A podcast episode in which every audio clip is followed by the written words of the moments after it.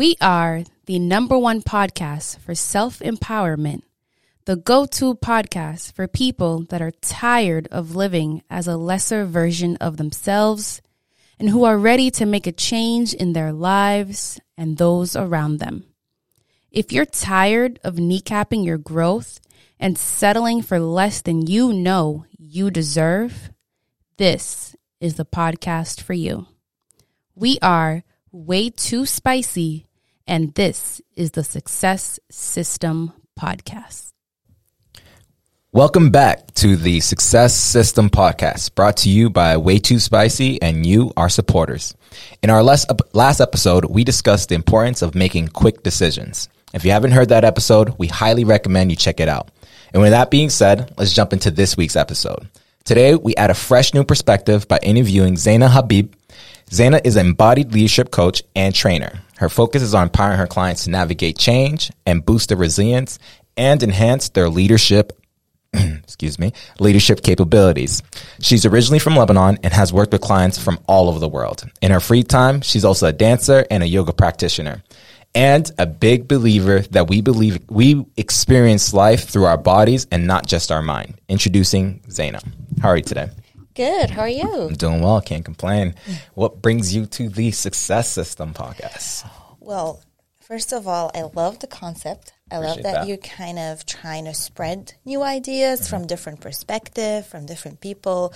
I think this is what we need because we don't know what each person needs. Yes. And having that kind of variety um, gives more people access to different perspectives. Mm-hmm. And, you know, I noticed that the more people you have speaking, the more people benefit, the more they feel less alone. Yeah. And I kind of love that. I love it. I love it. I appreciate you sharing that. So tell us a little bit about your journey, your story, and start from the beginning. I know you're a coach, but you weren't always a coach. So how did we get here? Yeah, no, I was not always a coach. So um, my background is actually in civil engineering and construction.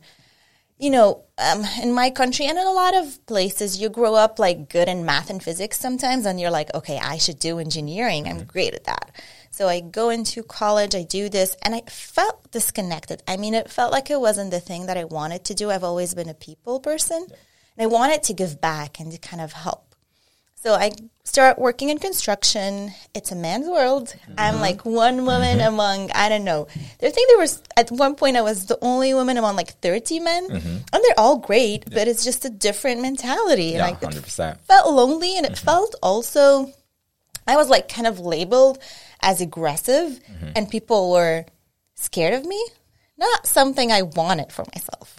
So um, someone tells me like take this, you know, cool relational needs communication training, mm-hmm. and I do. Mm-hmm. I go, I take the training, and they're like, first of all, the first time I'm there, I feel this energy that I'm like so myself. I don't know mm-hmm. how to explain it. Oh, it yeah. just felt so real. And then they were like, okay, this is you're great at this. Do you want to join our team? And I remember, um, like, so I was helping them do the youth camp training, and then I got a call. I remember very well. I was having dinner on the beach. I got a call, and he's like, "We have an adult training starting in two days, and I don't have someone to support me. I don't have like a co-leader. Do you want to take it?" I'm like, yes, of course I want to take it. And then there I find myself going training after training, not stopping, just kind of like shadow coaching. Mm-hmm. I I struggle a bit with like wanting to do psychology, development, a lot of things, and then I settle on coaching. Yeah. And before you go further, I actually wanted to take a step back and Yeah. like really dive deep into what you just shared there, right? You knew that you were I'm assuming your family was pushing you to math, science, like go to school, get, you know, becoming engineer and and a part of you didn't want that. So I've always, I think they were like become an engineer. Yeah. It wasn't the math and science part. I've mm-hmm. always actually wanted to be a physics teacher. Really? Like that was my mm-hmm. biggest mm-hmm. dream was like, you know, finish and become a physics teacher. And for them was like, you're not going to make money doing that. Yeah. That was their perspective. And I think at that point I was too young and too scared to make that decision. To be like, no, I'm going to do the physics and I'm going to teach. To follow your passion. Exactly. And I lived in a country. I mean, I feel here in the US, you see the options more. You see Mm-hmm. people doing different things. In Lebanon, it was a bit different. I mean, you don't have as much um, visibility or as much choices, and you don't see that many people succeeding. Like here, you will see people in physics finding different things to do. So I think that was a big part of it. And yeah, I ended up doing like, j- and I struggled for a year. Like I'd come home crying, and we'd had discussions. Like it was a year of like back and forth Yeah, with that. yeah. Um, and I was like, okay, I'll do it. And and I, it's not like I did not feel like I failed, but Mm-hmm. it's like when you're doing something that you could be good at, but you're not passionate about, it every day feels like a burnout. Oh, If yeah. that makes sense. Oh, it Absolutely. makes perfect sense. You can do it. yeah. I'm curious, what what were the thoughts that were going on in your head during that year? Because I know that I find, and I know I've spoken to a lot of other people who have the same experience, and that whenever there is this friction between wanting to do something internally and the fear of doing it externally, the thought pattern is always the same in their head. So, can you give us a glimpse into what that was like for you? Um, I think there was a lot of like loneliness in it, like thinking like, is this if I choose what I want, is this gonna alienate me? Mm-hmm. And when I, if let's say I go ahead with what I want and I fail, am I gonna go back and they're gonna be like, oh, you know, like you did it wrong? They're gonna mm-hmm. be like eh, blaming me. And now I look at it differently as like I had more. I would have been happy because I would have taken responsibility for my decisions I love that you said responsibility. not someone else's decisions. Yes, which yes. is not what I do. Yeah. But you know, as a 18 year old, You don't know any better. It's completely different. Yeah. You know, you're terrified. Uh-huh. You're, and and the funny thing is, like, I was making money back then. Like, my parents were were amazing helping with my education. Like, I couldn't have done the education part without of them. But like my daily life expenses, I really tried to work mm-hmm. to make money. So I was not like I knew the concept of like working hard and making money for things. So I could have done it. Mm-hmm. But I think in the back of my head there were those thoughts of like you're not going to make it. It's not going to work and then you're going to end up alone and they're right and they know better. Mm-hmm. And all of these things. And I think also the culture doesn't help. Because mm-hmm. in our culture, and I feel like in a lot of them, we believe a lot in like engineers, doctors, lawyers. what we've been sold. Yeah, exactly. yeah. It's just like a the way to live life. Yes, yes, yes. Absolutely. So, with your culture and your internal thoughts essentially pulling you in the opposite direction of where you wanted to go, how did you navigate that? Like, what was the spark for you that got you to say, no, I don't care what anyone says. I don't care what the culture says. I'm going to make this one decision and I'm just going to live with the consequences. So when I did the coaching training, I think first of all I had so many people believing in me suddenly. Like I was this new person in that team and they were treating me as if it was like um, not a miracle, but like they were just like amazed by what I can do. I was also amazed by it, but I felt like their energy believing in me and pushing me and like giving me more responsibilities. And it felt like I can do this. You know, other people were believing in me. I was starting to succeed in it mm-hmm. and I was seeing myself succeed and then kind of, which is I always say like confident, like action breeds the confidence. Like the more you oh, do Oh, yeah, it. absolutely. Yeah. So I was starting to believe in myself. because you took action and and I think you said something really important, right? You had a group, you had an environment that could support that and cultivate that energy for you.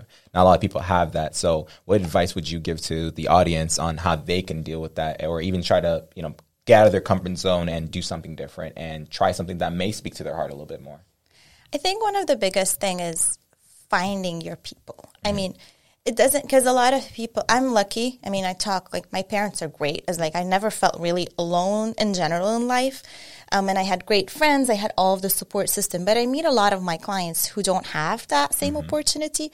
But I always say like it does not have to be your family and friends. It could be a new community.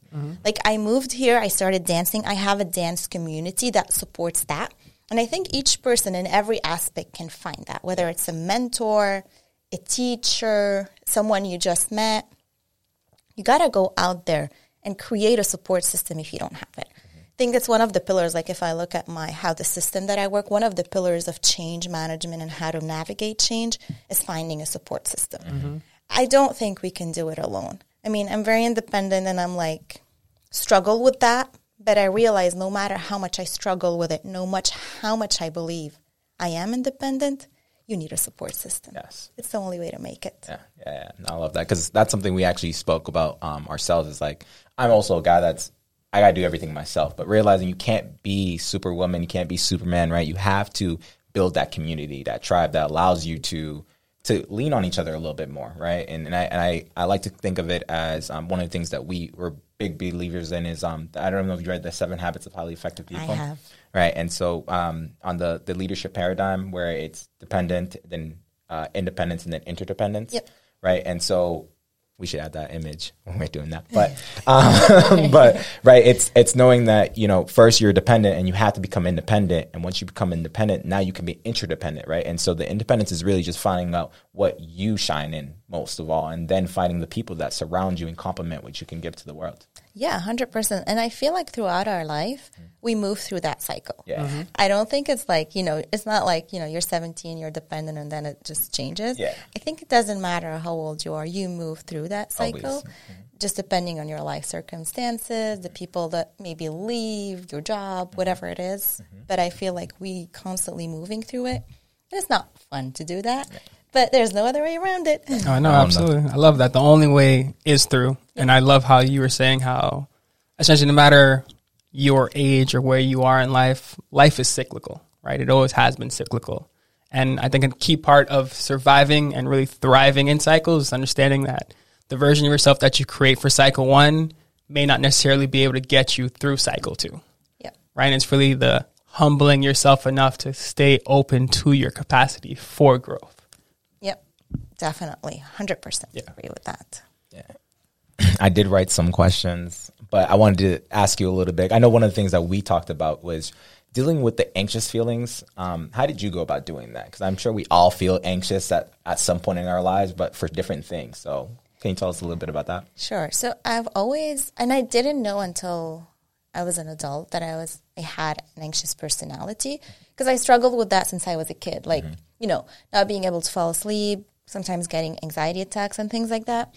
And then when I went to see a therapist, I just because I was like I believe in therapy in general, like being a coach, and I went to see a therapist, and I was like telling him what was going on with me, and he looks at me, he's like, "You already had those mechanisms, like you know how to deal with it, you just didn't know how to." And basically, what I feel with anxiety is that I don't think you can take it away. So my clients, when they come to me and they're like, I want to remove anxiety from my life, I don't think that's a possibility. I think it's more learning how to cope with it. Mm-hmm. I think it's about acknowledging it, knowing that it exists, feeling it in your body, knowing what it feels like in your body, and understanding that it's not going to stay there. Mm-hmm. So it's that constant mental work of recognizing it, realizing it's not going to stay, and sometimes riding the wave. Like I would wake up sometimes at night, and some days I'll be able to meditate through it and fall back asleep. And other times I'm like, I'm just going to play a video game, you know? Yeah. And I think the biggest, biggest, biggest thing for me is movement. I mean, I think dancing, I don't want to say saved my life, but definitely changed my life. I, I danced when I was three. I was not like actually dancing, dancing. It was more in my room, but I mm-hmm. didn't know that I was coping. Like, I didn't know that this was my coping mechanism my entire life mm-hmm. Until I got here and started doing it more as a hobby. And it doesn't have to be dancing. It just has to be movement, movement through our body. Because when you're anxious, it's hard sometimes to sit and meditate. So I always say moving meditation is better. You go around, you just kind of like, you know, process thing as you're moving and you're letting that built up energy from the anxiety out of your body mm-hmm. through the movement. And like I told you last time, that's 80% of the time. Mm-hmm. And then the other 20%, just eat chocolate. I mean, I don't know. Do whatever terrible coping mechanism you have. I hear that, right? Because we we got to. It's a balance, right? Everything's a balance. I feel like you know, with day, this day and age in social media, you have to do this, you have to do this, you have to do this to be successful or to feel like you're you're something. But at the end of the day, it's finding what works for you, and I think you found that out. But you know what sparked a little curiosity in my mind is what were you coping with at a young age? Um, even just dancing in your room, I'm sure there were certain things that you were dealing with. Um, I mean, definitely. I think, um, you know, I, I think first of all, I was born. I'm hyperactive, so I think I had a very fast mind being born. Border, I don't know. I was never actually diagnosed with ADHD, but my mom did say like she actually called a therapist once just like to understand like what is going on. So I think I'm borderline ADHD. So I think that's one part being born into it. I think my dad um, is also like hyper vigilant, very like high um, anxiety and movement. I think that affected me, and I think how like the dynamics in my family, the dynamics at school, my country being so, I mean, a lot of bombing happening here and there. Mm-hmm. All of that just kind of made me even more Yeah. anxious. And we don't really, we didn't know back then what it meant to be high energy. No one, you know, helps you understand that you could calm yourself or mm-hmm. bring your energy down or you had control over that. They didn't have that knowledge of emotional intelligence that we have now, let, that we teach parents to work their kids with. So I think that did not help also, and it just kind of like added on top of it. Um, I think now I'm much better at it. I'm much better at noticing it. I'm much better at bringing my energy down when I need to. Am I perfect? Uh, not always. but I try my best to know, you know, the sometimes dietary triggers, you know, life triggers, and go through that cycle that we talked yeah. about. yeah. It never stops. But I think big thing is like you said is having the awareness that okay, this is happening and maybe today I'm just gonna eat a chocolate. Yeah, right? yeah. Like you just said. You know. Give myself permission. Exactly. Absolutely. Exactly. I think I think another thing I really like that you said is it's giving yourself permission to not do the ideal thing. And I think a lot of people feel very bad about that. It's a lot of a lot of self hate in those ones like, ah, I know I'm not supposed to be eating this chocolate, but I'm eating it anyways. It's so good, right? But it's really like, no, it's okay. Right. One of the things I'm very big on telling people is you don't have to earn the grace that you give yourself. Right. You're just deserving of grace because you exist right? You win all these silent battles every day that you don't give yourself credit for. And sometimes it's okay if you don't win this battle, right? The name of the game is to win the next rep all the time. I love that one. Thank you. But I'm just curious, what were some, what was that process like for you, right? Because I like how you talk about how you were dealing with all of these experiences and you were getting all these tools through these, through this coaching program, but it wasn't like you had like, this is the experience and this is what you do for the experience. So what was that experience like for you actually connecting the dots between things that you had already been working on getting a handle of and the skill set that you were getting from your coaching experience? Well, um, that's a very good question. it's making me pause. Take your time. yeah. Um, I think it's a difficult one. Let's just start there mm-hmm. because the coaching process is not just about learning tools. Is that you have to go through the entire process that mm-hmm. you're taking your clients through. Mm-hmm. So I can't go to my clients if I don't do the awareness, if I don't decide to improve myself. It's not fair and it's not going to help anyone. So that was the first tough part is that I had to do this. And then, you know, processing all the emotions and feeling them and getting exhausted from them because all those emotions made me do decisions of like leaving a long term relationship, which was heartbreaking, leaving my country and moving, all of which created a lot of things with it. So it was difficult decisions to make. Mm-hmm. So it was processing emotions, making those difficult emotions, and a lot of trial and error and a lot of difficult moments because for example when i moved to belgium and then before i moved to the states the belgium year was tough. Gained a lot of weight you know it was very low on energy. I don't i don't think it was depression but it was like a lot of low low place for me. And that by itself right now is something i hold with me to remember that i don't want to go back there. But i had to experience this um, and then that was kind of part of my toolbox right now was like, how do I not go back there? What are the things I need? Which were movement and dancing and all of these things. So I think it's like living life in parallel of being a coach and having those tools and kind of experimenting with them and mm-hmm. understanding that my clients are going to go through the same exact Exactly. process. Mm-hmm. Mm-hmm. Exactly. Exactly. Um, I don't want to. Do you want to add on more to? that? I have a question for you, Go but ahead. um, I know one of the things that we talked about with our audience is dealing with imposter syndrome. So I would love for you to share some of that experience for you. If you dealt with it, is it something that was came to your mind? I know you said it felt right as you were coaching, but as you were making that transition, were there still times where like, man, am, am I good enough to do this? Should I really do this? Yeah, I mean, imposter syndrome is a big one. It's I think it comes up especially before and I, I don't know if it's like imposter syndrome for me or more like the extreme anxiety that comes up mm-hmm. because and I think it's a mix because the imposter syndrome is a part of you. So what you do is that you develop this positive image of yourself while the imposter syndrome is at the same time. So I'd be like going into, you know, a workshop and there'll be a voice of me is like, you don't know what you're doing or you're going to fail at this or it's going to be terrible. But there's another voice that's like, you know, you've done this a million times. Mm-hmm. You know, you know mm-hmm. what you're doing. Mm-hmm. So it was like that anxiety and that imposter syndrome coming up, but I already had built this very strong voice.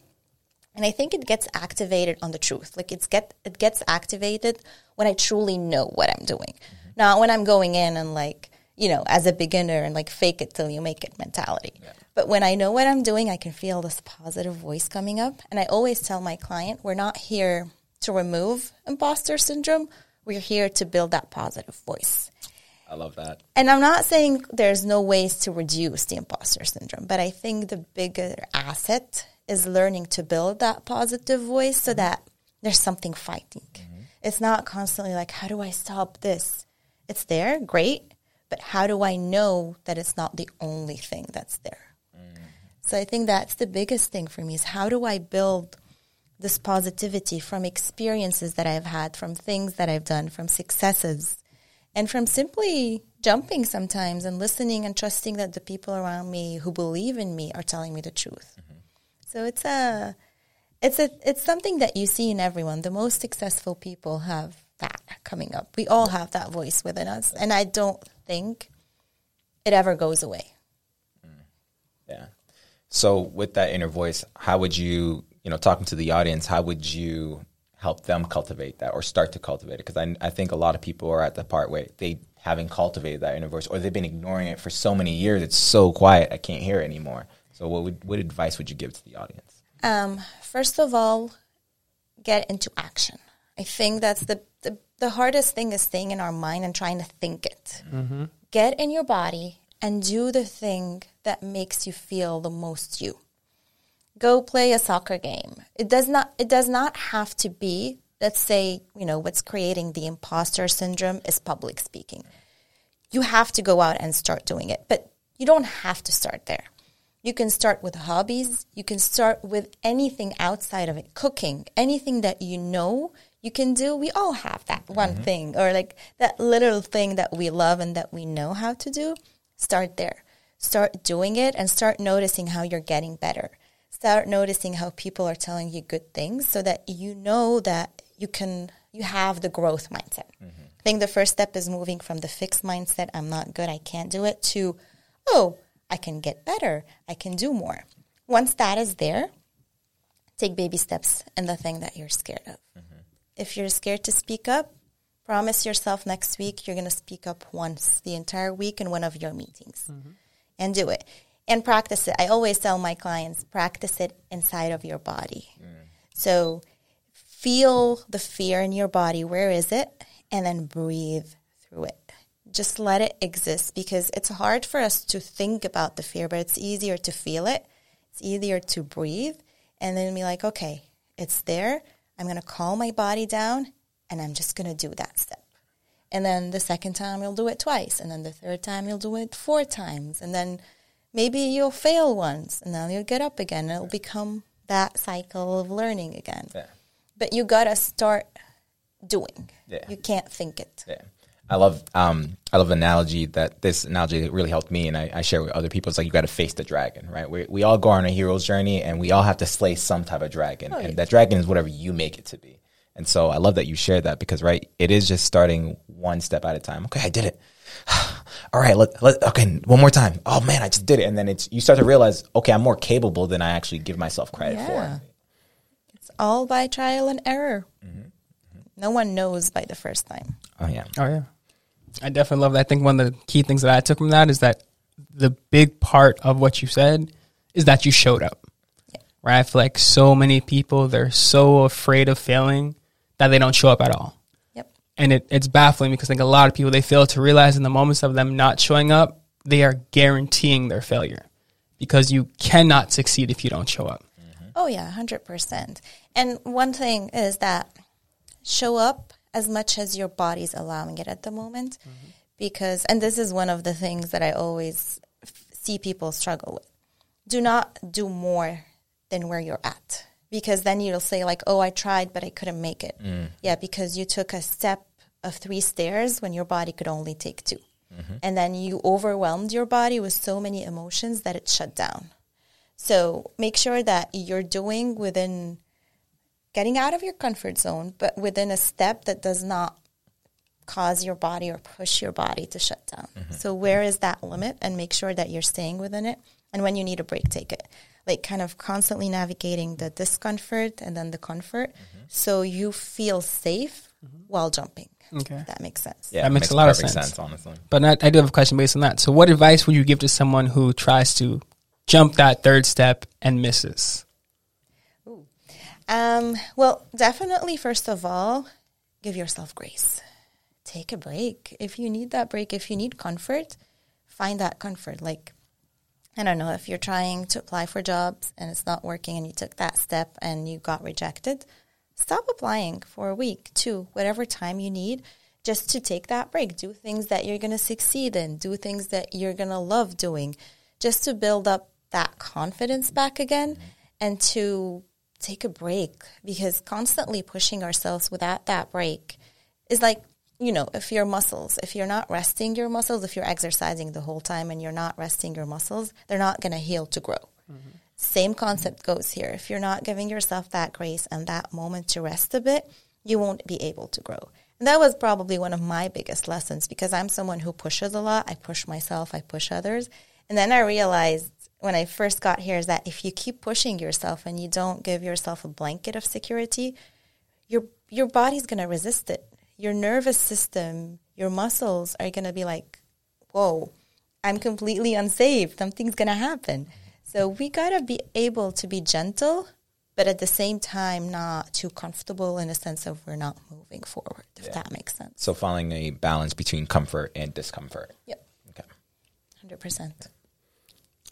Love that answer. Mm-hmm. And I love how everything's going back to these cycles, right? It's like Yeah. you, you really don't realize the systems that are happening all around you. So if you're listening to this and you're you feel like you're stuck in a cycle and you don't know what to do or you're too afraid to take that jump to face your dragon, you don't know if you can make it to that third step, understand that it's okay to jump and miss. Right? I know a lot of people they're afraid to take a chance on themselves without realizing that most people are only one decision away from completely changing their lives. Yeah.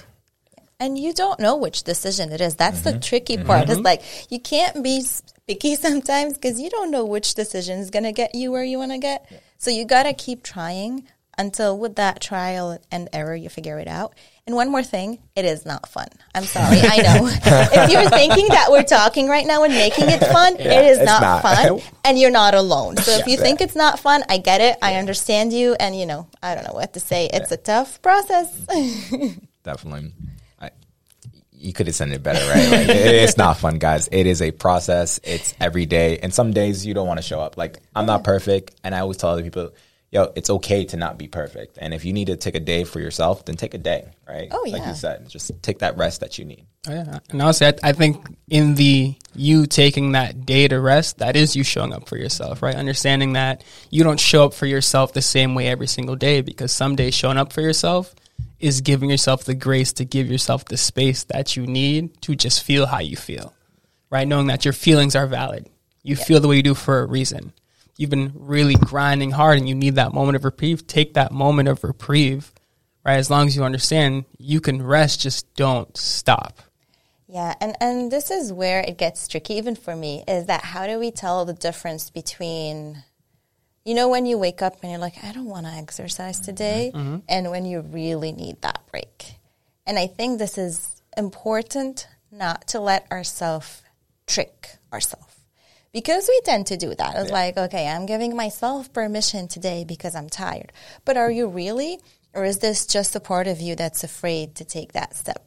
So I don't think, and I've, I think this is more of an open question thing because I don't think there's a science to recognizing the difference. Mm-hmm. I think it's more, you know, sometimes I will get to like I'll be climbing, I'll get to the climbing gym, and I'll, I had pushed myself, but then I start the first two climbs and I realize no, that was exhaustion. Mm-hmm. So I stepped down.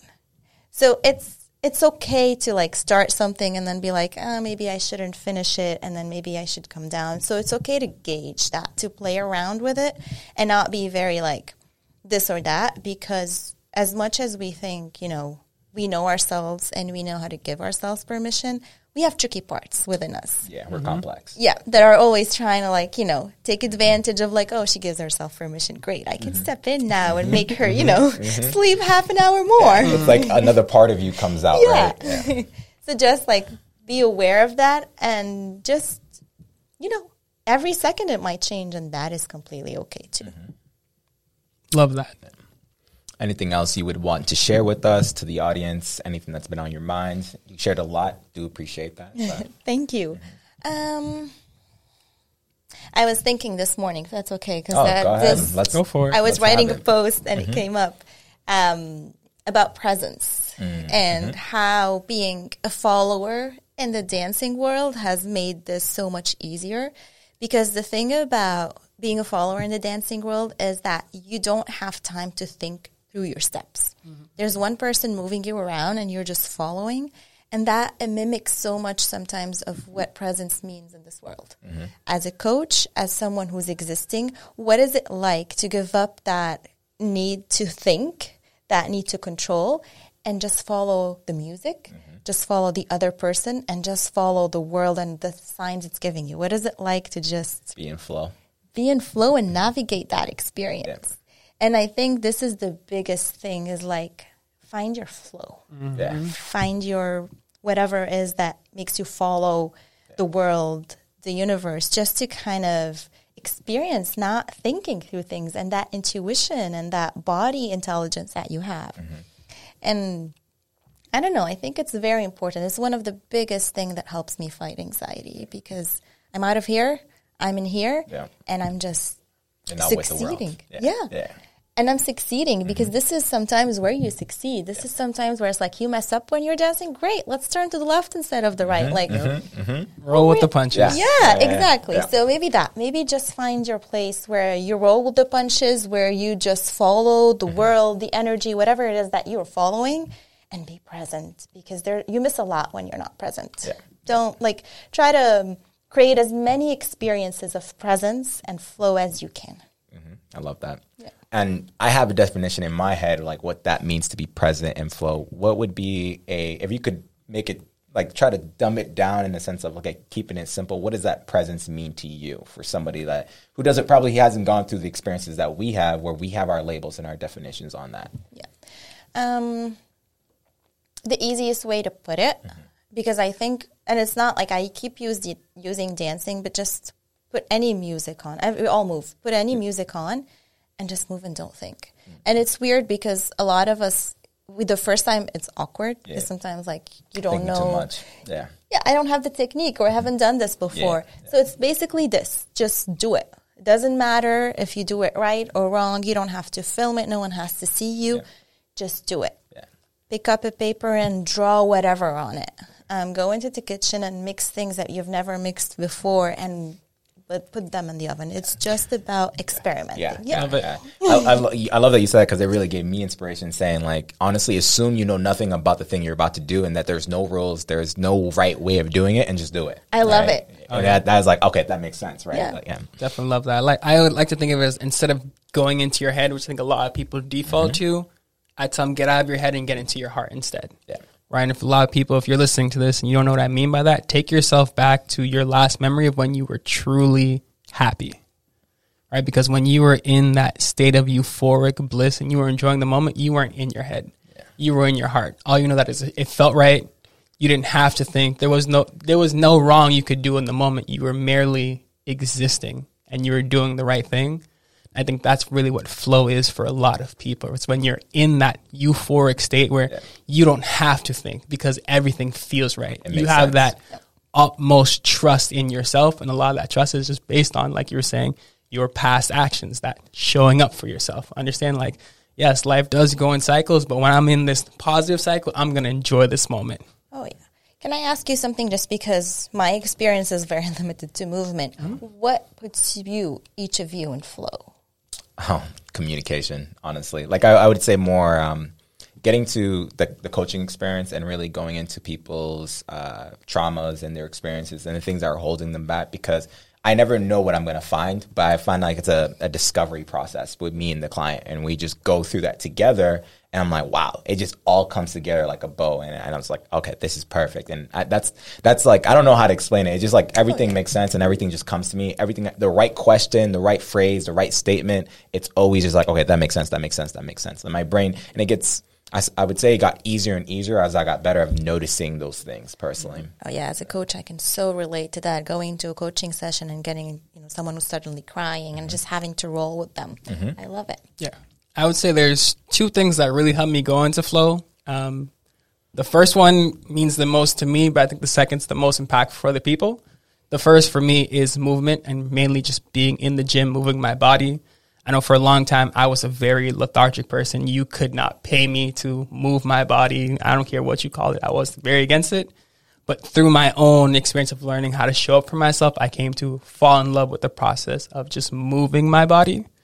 And the second one I like to call it, it's helping people see the light in themselves. Right. And I think that's really in the moments where you really connect with someone and you get them to see that light that they buried so deep down inside of them and I think for me, being someone who felt absent of light for so much of my life, helping other people rediscover that light is such an impactful thing for me. Good it's experience. like I can't really put it into words. Almost like I'm buzzing in the moment. I tell people all the time, like I apologize. I'm very preachy when I'm helping people find light because I just love it. Right, and I love seeing someone light up, and it's always, and I'm sure you can relate as a coach, that moment when it just it, it clicks sense. in their head and their eyes just light up. Yep, and it's like, oh my goodness, how did I not see this before? And it's like that. Yeah. That's what really gets me yeah, going. Like I should pay you for this, right? Having those experiences. Yep. Yeah. I was talking. The best way you can do is pay it forward to the next person. Yes. The aha moments. Yeah. There's nothing more satisfying to a coach than their clients getting there. Mm-hmm. It's beautiful. Definitely love that. But do you have any final remarks that you'd like to share with the audience? Um, I guess if I, I, they always say when you're giving a presentation or a talk, people will remember maybe two or three things mm-hmm. from it. Yeah. So first of all, I want them to ponder like what do they remember from this conversation and maybe write it down. Mm-hmm. And the second thing, if I had to think about what I want them to remember, the three things I want them to remember. The first one would be um, give yourself grace. Love just it. accept where you are, accept who you are. And I know it's just a word being said.